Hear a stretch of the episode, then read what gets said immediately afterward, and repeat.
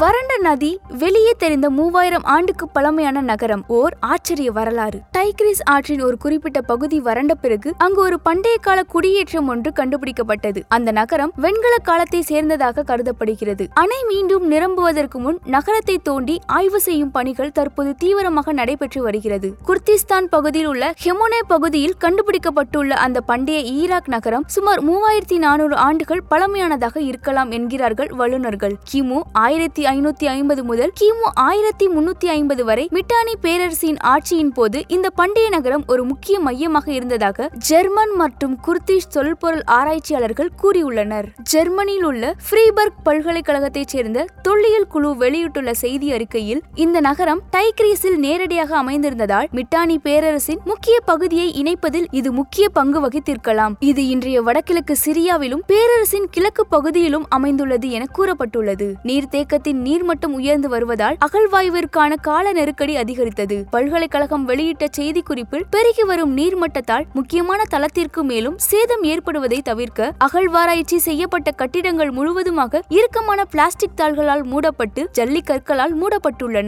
ஹெர்டா ஹேன்கெல் அறக்கட்டளை இதற்கு நிதியளித்திருக்கிறது தற்போது அந்த இடம் மறுபடியும் நீரால் சூழப்பட்டிருக்கிறது